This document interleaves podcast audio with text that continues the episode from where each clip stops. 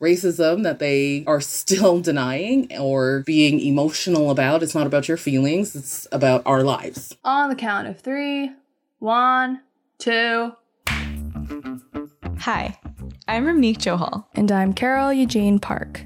This is Decomplicated. What's up, Ramneek Johal? I feel like I say your name wrong. Uh, you say it fine. How are you doing, Remnick Joe Hall? I'm doing well, Carol Eugene Park. I am. Oh, I don't like that. Then stop calling me by my full name, okay? But I like that. Anyways, what are we talking about today? Uh, we're talking about hate in Alberta, specifically about uh, the rising racism and hate crimes and white supremacy groups and all that fun and dandy stuff that we all love to talk about and remember, um, despite our love for this illusion that Canada is a beautiful, multicultural, non racist place. So there were, you know, I mean, one of the things that made us want to do this is because there, there were some nat- Nazi flags uh, being flown around, and that was quite troubling. I don't know about you, but I don't have Nazi flags just chilling in my room. I feel like that's not something that you would just normally have in one's home. But there were two property owners in Alberta who decided that they would just flounce it around in the same week. And uh, the Friends of Simon Wiesenthal Center for Holocaust Studies. They filed a criminal complaint with the RCMP. We decided, let's just dive in. Let's talk about why you should not fly Nazi flags and what that really says about the microcosm of Alberta as a place where there is a lot of kind of deep rooted racism, a cultural positioning of self victimization, and such and such. But why am I pretending like I know what I'm talking about when I, in fact, was not there for the interview that was conducted. So, Ramneek, take us back. So, like Carol said, the window to this conversation started because there were two incidents in Alberta, not too far away from each other, um, just days after one another, uh, where Nazi flags were flown by two different property owners. And then that got us thinking about the ways that there is a large number of far right extremist groups in Alberta. When we looked at an episode in season one about white supremacy in Canada and how it's a rising threat, um, there's a number of right wing groups that originate in Alberta that have large chapters in Alberta, including Yellow Vest and the Three Percenters. There's often a lot of anti Semitic imagery that's seen at a lot of rallies. There's anti mask rallies. And so there's a lot of violent hate crimes against people of color in Alberta. But again, this isn't different from the rest of the country. So we aren't saying that, you know, the, the violence in Alberta is unique um, because this is seen in different ways across the country. But we wanted to unpack this a little bit deeper and understand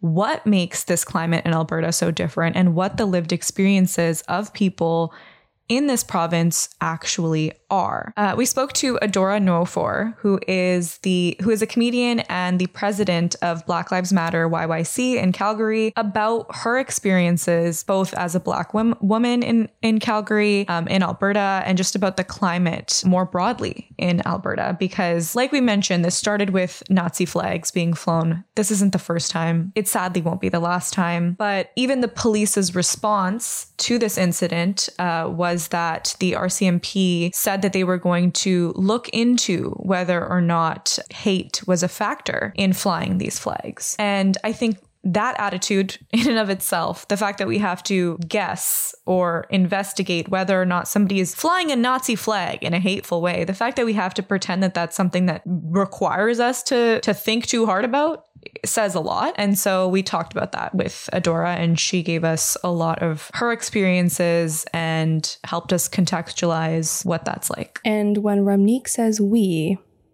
I was not there. So, in this interview that we're about to play, or not about to play, in this interview that we will be playing for you to listen to, I have also not listened to it. So, I'm really excited, but I was busy doing my own thing. And so our wonderful intern, Grace Jenkins, who's been with us for now six weeks, and she, this is her, this is her baby. This is her child. This is something that she's been taking on for since the beginning of her time with us. Ramneek is slapping her head because I'm speaking too much. But Grace chased uh, Dora, and uh, this is kind of the interview that came out of that. Before we actually roll the clip, we're going to introduce you to Grace and ask her a few questions because it's always nice to have context right? It's nice to have context. Okay. Anyway, all right. Hi, Grace. Hi. How you doing? I'm good. How are you? Good. How does it feel to be on the interviewing, no, interviewee side of the pod? Um, I mean, definitely a bit wild.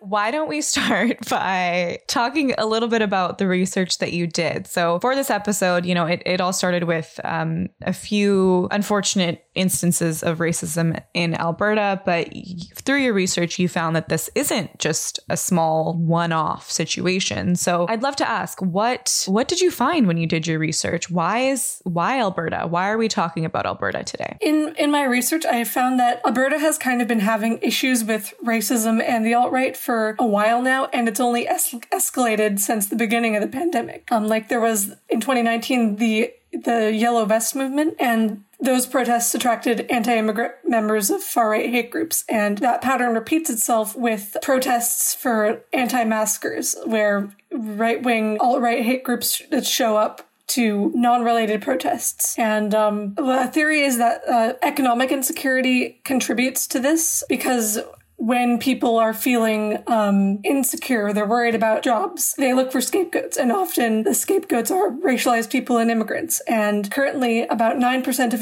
Albertans are unemployed. And that spiked to 15% during May of 2020 when the pandemic was like really hitting hard. And because Alberta's economy is so heavily reliant on oil, it makes the province prone to like economic uh, volatility. And combined with the general pandemic anxieties that I think we all experienced, and as well as isolation, it created widespread discontent that makes it makes favorable conditions for far right groups to grow. Mm, I mean, that makes sense a lot to me. That makes sense. That was that English. I'm curious, Grace. Were there any things that you learned that were surprising to you, or that you were like, "Wait a minute"? What? Uh, one thing that kind of shocked me was that in February, uh, the promotional posters for an anti-lockdown demonstration used images from um, the 2017 uh, white supremacist rally in Charlottesville, North Carolina, which kind of shocked me both because it's a white supremacist rally and also it, it happened in Charlottesville, North Carolina, um, which is very much you might know not in Canada. Also, one of one of the people who was flying the Nazi flags was flying a Confederate flag next to it, which I thought I thought was quite surprising because again, Confederacy wasn't exactly in Canada, and also it's just very a very ra- racist flag to fly. There's no reason beyond racism to fly a Confederate flag, and it shocks me that there's still people flying Confederate flags in the United States where there's the extremely flimsy and non-justifiable, oh, it's our heritage excuse. But up here in Canada, it's like there's absolutely no reason whatsoever to be flying that racist flag. Yeah, it's kind of like when people are like Trump supporters here and they have Trump rallies, and you're like, huh? And I'm also curious has there been as a result of obviously, like you said, these Confederate flags are, are being flown, the Nazi flags are being flown, but it's not just symbols, right? There's there's actual actions. So have you kind of or in your research, did you come across anything related to you know actual arise in in hate crimes or violence in in Alberta during during this time? Um yeah, there's been um a rise in um, racism and attacks against Asian Canadians, and there was a recent wave of attacks against Muslim women in Alberta, and that kind of uh, shows how hostile the climate has become. Yeah, I was reading actually, based on your research, I actually didn't know this, that in March of 2021, uh, there were five Somali Canadian women who were wearing hijabs who were attacked in Edmonton. And that, again, was shocking to me, but that's why it's like, we're always so amazed when we hear stories like this, but it's like Canada's a very large country. And so this is happening on the small scale across the country. And it's to the point where it doesn't always make national headlines like it should or like it needs to. But that's horrifying to me. And then when you juxtapose that or when you put that on the backdrop of what's happened this past week, it's like, no, this isn't just an Alberta thing. This is a Canada thing. And it's like, we cannot continue to just be like, oh, these things happen or this is just a function of the way things are. It's horrifying. It's it's absolutely horrifying. Absolutely. Yeah, it's these are all like fr- from from these attacks to the flying of the Nazi flags. These are all symptoms of a larger problem and that really needs to be addressed. And that's kind of, I guess that's kind of why um it's so important to condemn it when people d- decide to perpetuate hate by flying those type of flags. Like it's not just it's not just a flag. Like this this one of these guys compared flying the uh, Nazi flag to flying like a Jolly Roger pirate flag, like the skull and crossbones, and it's just it's not comparable at all because all it just perpetuates hate and violence. And if this type of stuff isn't condemned, then we're just going to see more and more racism and violence against people. Facts, no printer. Carol, if you say facts, no printer one more time, I'm going to lose my mind. Fax no printer. Okay, thank you for that lovely intro, Grace. Roll the clip. To get started, why don't we just get you to introduce yourself, tell us who you are and what you do. My name is Adora Nwofor. I'm a comedian. So sometimes I'm funny. Uh, I'm also an activist. My title that people like me to say is President Black Lives Matter YYC. So that means that I go out into the world very often and I say things that people don't like. I thought I was doing great stuff. Seems like not everybody thinks that, and I'm okay with it. Can you tell us a bit about your activism in comedy and how you use it to respond to the racism you face in Alberta? So anybody who knows my comedy knows that basically I start out with my name is Adora Nwofor and I'm born, raised, and still living the racism dream in Calgary. And I started saying that in comedy because I was facing racism in comedy. I was part of a comedy family and there were a few of us that were black and the black people started falling off. Like they weren't coming to comedy anymore. They were moving outside of comedy.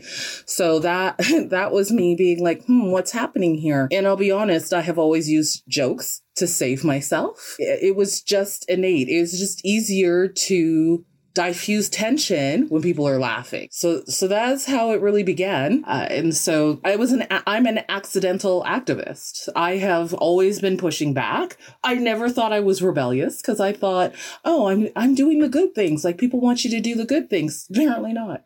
Apparently there's another kind of rebellion. So, really comedy is a way for me to feel comfortable while advocating for myself and people around me. Uh, because very often, your experience, people don't necessarily know or understand. So, comedy is my way of trying to get some people to understand uh, and trying to educate people through some very difficult topics. And so, can you tell us a little bit about your work with Black Lives Matter Calgary? I have been doing advocacy around centering Blackness for whew, a, a, long time and I didn't even really know I was doing so because it began with my family, it began with myself. And what we do at Black Lives Matter is we try and support Black people in whatever their struggle is. So sometimes it's very difficult, um, specifically because we don't have any government funding. We're a baby. We're in the infancy of Black Lives Matter YYC. So we're trying to figure out how to help people in Calgary the most. That's difficult because a lot of people in Calgary don't want to add more discomfort to their lives. So Black, Indigenous, uh, and other people of color uh, are not safe to say, like, this is our problem, this is what's going on. We just recently uh, saw a Muslim family um, murdered allegedly by um, a young man in London, Ontario, and they're they're just existing. And Black Lives Matter, uh, YYC, is there to discuss with people who are in similar situations.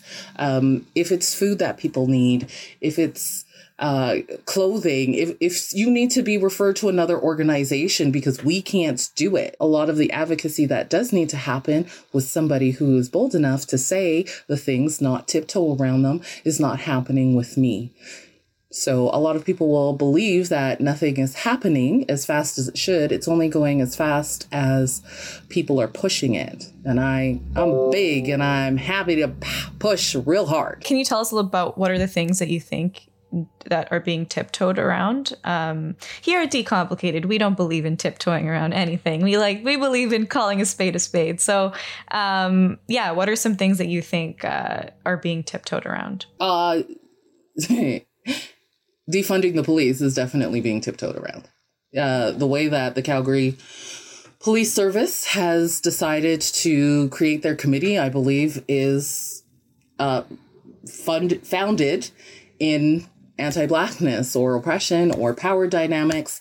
Uh, traditional means of HR is racist, oppressive, uh, and to to my knowledge, that's what they used. Uh, you cannot bring white people to fix racism that they are still denying or being emotional about. It's not about your feelings, it's about our lives. We're dying. We can't exist um, on any level the same way that white people uh, are existing, which to say, you know, whiteness is a concept is I hate racism, not white people. I always have to say that. Here in Calgary, what we're doing is it's very conservative. You know, we're basically in the Bible Belt, and a lot of people want to talk about the right way to do things. Well, the right way to stop oppression is to stop it, not to talk about it, not to be worried about people's feelings.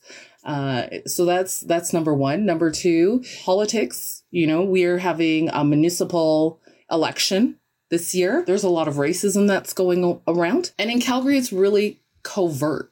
And I'm sure it's more covert in some other places in Canada, but in Calgary, people are expecting to hear the N word. You're not going to. You're going to hear that that person doesn't have experience. That person is too young. That, but white people are all those things and get into office. We are losing a huge, huge, huge advocate for BIPOC uh, and marginalized groups in Calgary with um, Nenshi not running again. That's huge. I don't personally know the reasons, but I know that racism is a factor, and that's truly unfortunate that our city continues uh, to use this. Uh, Calgary is the only city in North America where the police said that they will defund themselves, and all the police did was take the money that they said they were defunding with and reallocate it to other organizations who are pro police. Ridiculous. Absolutely ridiculous don't let me start with oil and gas. Yeah, you addressed us a little about Calgary, but from your perspective, if you feel comfortable, can you tell us a bit about the nature of the climate in Alberta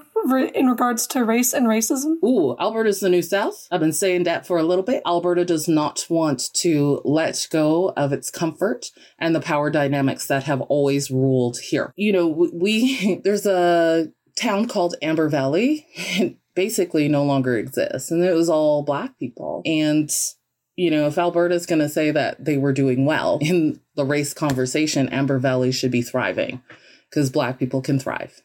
Um, indigenous folks here, unfortunately, they are continue to be treated like trash. It took months to get a school name for anyone to even pretend that they wanted to change the school name uh, Langevin. The pressure, the pressure, the pressure, the pressure. We know what that person has done. We know that it's bad. Why do you want to continue to put people on this pedestal? Unfortunately, the UCP is in power and left and right, they are showing uh, that privilege is the thing that they are basing all of their decisions on. Uh, it's only economy. H- humanity is never first. It's not even thought of, but economy means nothing if you don't have people. You don't have people to help the economy. Quite frankly, oil and gas would be nowhere without BIPOC folks. And and like you said, I think uh, you mentioned that like in Calgary, it's it's covert, but I think in in the rest of the province of Alberta, it's it's blatant almost with like this like lack of fear of consequences i guess. And white supremacy is alive and well in this country and and this has been the reality of racialized people for some time. But um, in alberta we often see you know uh, nazi flags being flown in, in multiple towns a few weeks ago or um, all these rallies the yellow vesters. Um, do you think that alberta is unique for this type of hate or what what is it that makes this so different in Alberta that um, it's like the same beast, just with a different face, it feels like.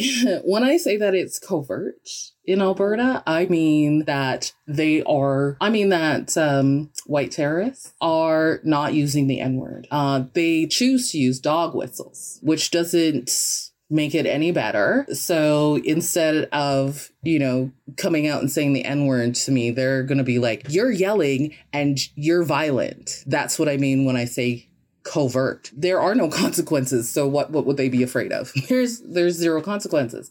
Sometimes they get a ticket. It's never for a hate crime. It's never for being, you know, racist or oppressive. So of course, the, I mean, they're empowered to do so. Nothing is happening to you. That's a sign that that's okay. And this is why marginalized folks, Black, Indigenous people of color, uh, disabled people, non-neurotypical people, sex workers, and the list continues, are consistently saying we're not okay because we are being punished for existing. Part of that is the barriers that are created. So, no, this is not unique to Alberta. It just so happens that Alberta has um, smaller towns, more space in between, less policing on these things, and less public pressure. We just don't have the numbers of people pushing back. And it's because nothing is happening when people are faced with trauma. And racial trauma is huge across Canada, but especially in places where you don't have support around it. Alberta is only unique because economically we do so well. That's quite frankly the unique part.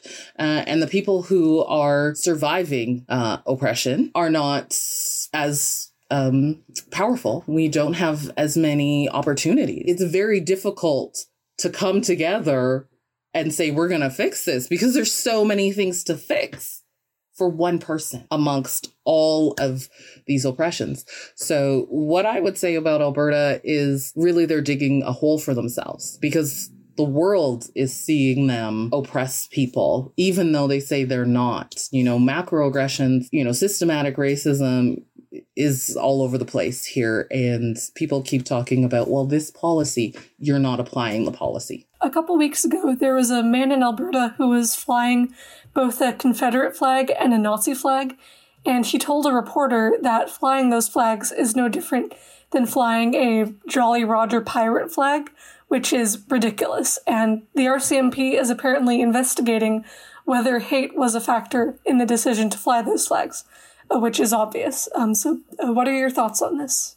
It's funny that you're asking me that because this morning on Facebook, I posted basically like, when are they going to charge for hate crimes? There are four people who are dead, um, and one person who is injured. We, to we don't know what end, and they are all Muslim. They were all existing. We know that it was premeditated. We know that hate was a factor, but where is the hate crime charge? It's not there. They didn't even, the media didn't even start talking about it until the day after. I found out on Sunday through Facebook. So to me, I think it's ridiculous that they're saying they're investigating it. Uh, when, when are they investigating black people who say white trash? we don't get an investigation. They shoot first. They take us down first. Quite frankly, I was protesting, doing zero, nothing like standing as far as away from the anti-maskers as possible in our counter protest and the police surrounded me allowed all those people to come at me with their cameras and their moistly and their slurs, quite frankly. Uh, and nothing happened to those people, but I was terrorized, in my personal opinion. Uh, the police are founded in anti blackness. Their foundation is uh, to cl- catch enslaved people. So, of course, they're going to investigate to figure out a way to make it appropriate for this person to do so. The police are trained to make white people and privileged people feel comfortable, and everybody else, they are trained to figure out how to protect whiteness and villainize or criminalize anything else. I nobody needed an investigation. We know what those flags mean. The most that we sh- it should investigate is to ask that person, "Do you know what these flags mean?" If the answer is no, you let them know, and if they continue to fly, charge. If if they didn't know and they've been educated, they should take it down. To say that these flies are, I don't even know what that jolly whatever pirate thing is, to be honest, that means something. I don't know what that other flag means, but I know that the Confederate flag means that a whole lot of people fought to make sure that I didn't get my whole life because they didn't believe I was human. And I am. I'm a fucking delight.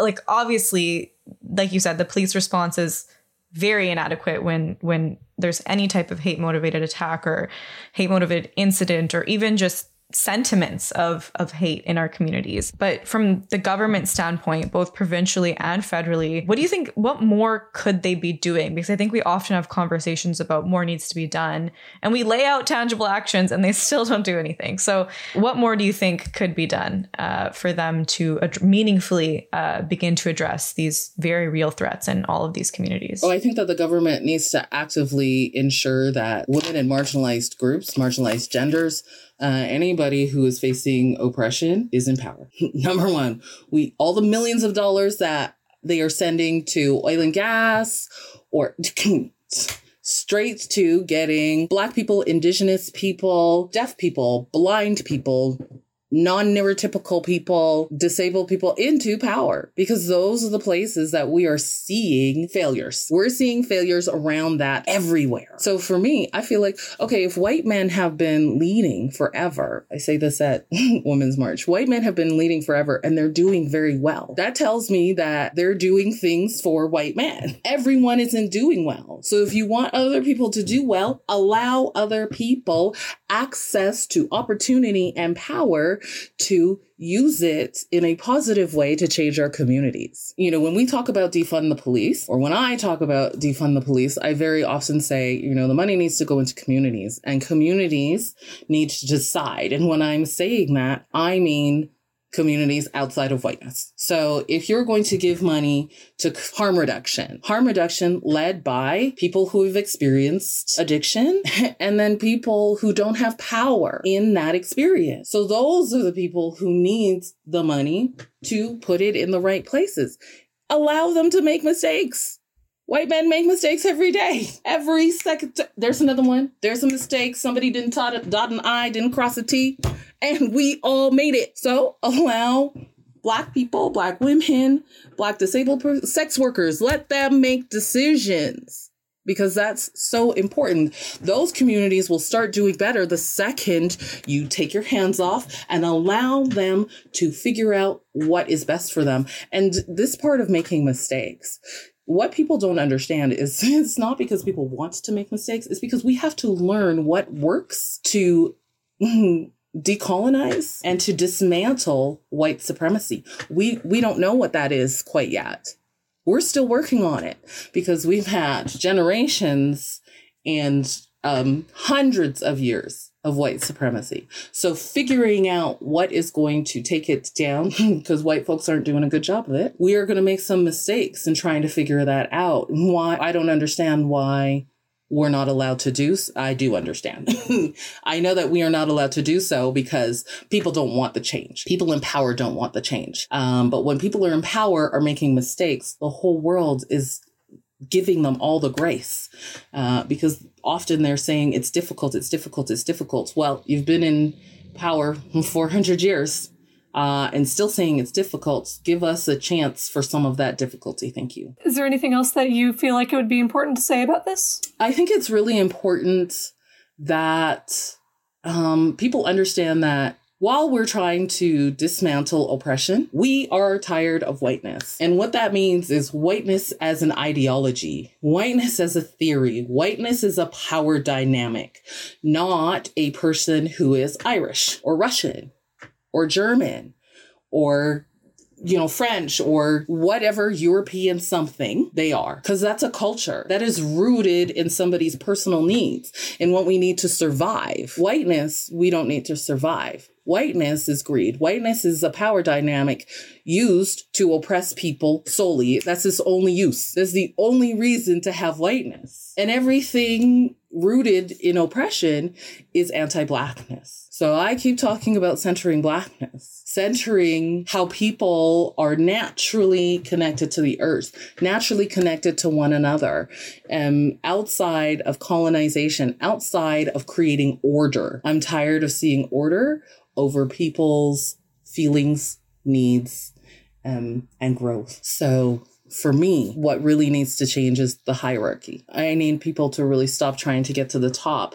and to understand that once you get your needs met, you can thrive. That is the top. Life is the gift. Let's create lives where people are thriving. Like you're only on a yacht for as long as you're on the yacht, but you're alive. And we should be relishing in it. We should be giving people opportunities to feel alive. What the fork? I'm just sounding more like Dax Shepard every day. What the fork is up, Ramneek? What the fork? What are we talking about today? What's got you grinding your teeth, your TMJ activated. I'm not even going to waste any time. I'm just going to get right into it because I'm I'm fired up. I'm fired up. Give me the fire, baby. The National Post is known for publishing flaming hot garbage very, very often. And they decided to live up to the reputation on Wednesday.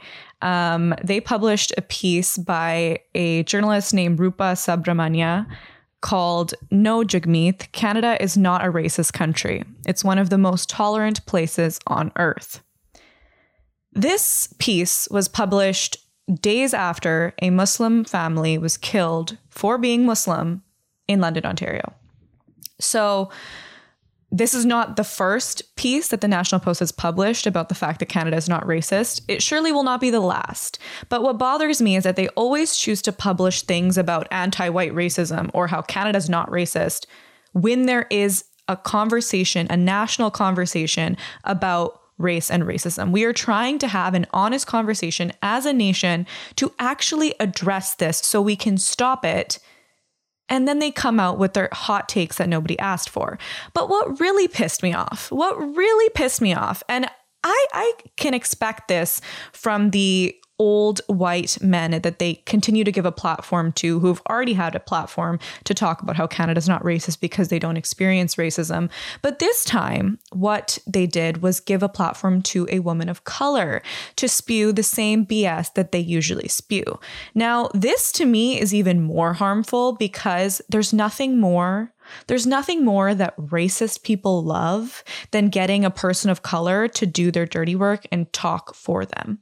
And so this just really upset me because it's not just something in poor taste to publish this days after an entire family was murdered, it's harmful because this upholds these values that are held by racists and quite frankly people who are just complacent point blank period and i forgot to add one more thing actually that i saw on social media yesterday that made me sick to my stomach and epitomizes why we can't say that this country is tolerant and not racist. Again, days after the London attack. So, somebody on Twitter at Sabrina GS tweeted a video out where a man actually joked about another Muslim family who was going for a walk um, getting run over on his own street. Holy shit, boys. Where's Nathaniel Veltman when you need him? Eh? Oh, there's a truck right there. Buddy, you missed him. Back up. Where's Nathaniel Veltman? Holy shit, back up, buddy, back up. and just for context, Nathaniel Veltman is the name of the 20 year old terrorist who was arrested for the hate crime in London, Ontario. So my second what the fork is really more of a WTF. Yesterday, Calgary-based TC Energy, formerly known as TransCanada, has finally say goodbye, farewell, adios to the Keystone XL crude oil pipeline. And this news comes after, I mean, let's just be honest, Canadian officials were unable to persuade the US President Biden to reverse uh, its permit uh, because of long-standing concerns that burning oil oil sands crude could make climate change worse. And this is something that Biden introduced very early on when he took office. Trudeau was not super thrilled uh, on on Biden's climate change stance. Needless to say, this is all great because uh, Trudeau, our prime minister, is going to be hitting up England for the G7 summit uh, summit to meet with other leaders where they'll be talking about COVID and all the economic stuff, but also climate change. So there was a Times article that I read yesterday, and the headline reads: "The G7 want to save the world from climate change. Are they willing to pay for it?" I don't know, man uh, in light of this news, it looks like Biden's very much on that track. But the question is, will Trudeau make the same action on his promises? Um, and the Keystone is a big deal because it's been a long standing fight. We wouldn't have gotten here without many people, indigenous peoples, climate movement, the youth um, who have been time and time again fighting, uh, making their voices heard and known and now we're here. It's it's a big deal. It's it's really a big deal. And I mean the fact that, you know, TC Energy was like, they after, you know, having so many governments be like, we need this, especially the Albertan government being like, we need this for the people. I don't know. This is pretty good news to me. So the TC Energy did say that they'll be working with the provincial government, uh, the Albertan government to quote, ensure a safe termination of and exit from the partially built line. And for those of you who don't know, um, this pipeline was to transport crude from the oil and fields of Western Canada all the way to Nebraska, which is why Biden is a part of this conversation. We'll see what Trudeau does next, but this is really good. Anyway, last but not least, Rumneek, what is the third What the Fork? So the final WTF is about the RCMP. So the privacy watchdog in Canada has found that the RCMP's use of a facial recognition software has broken the law.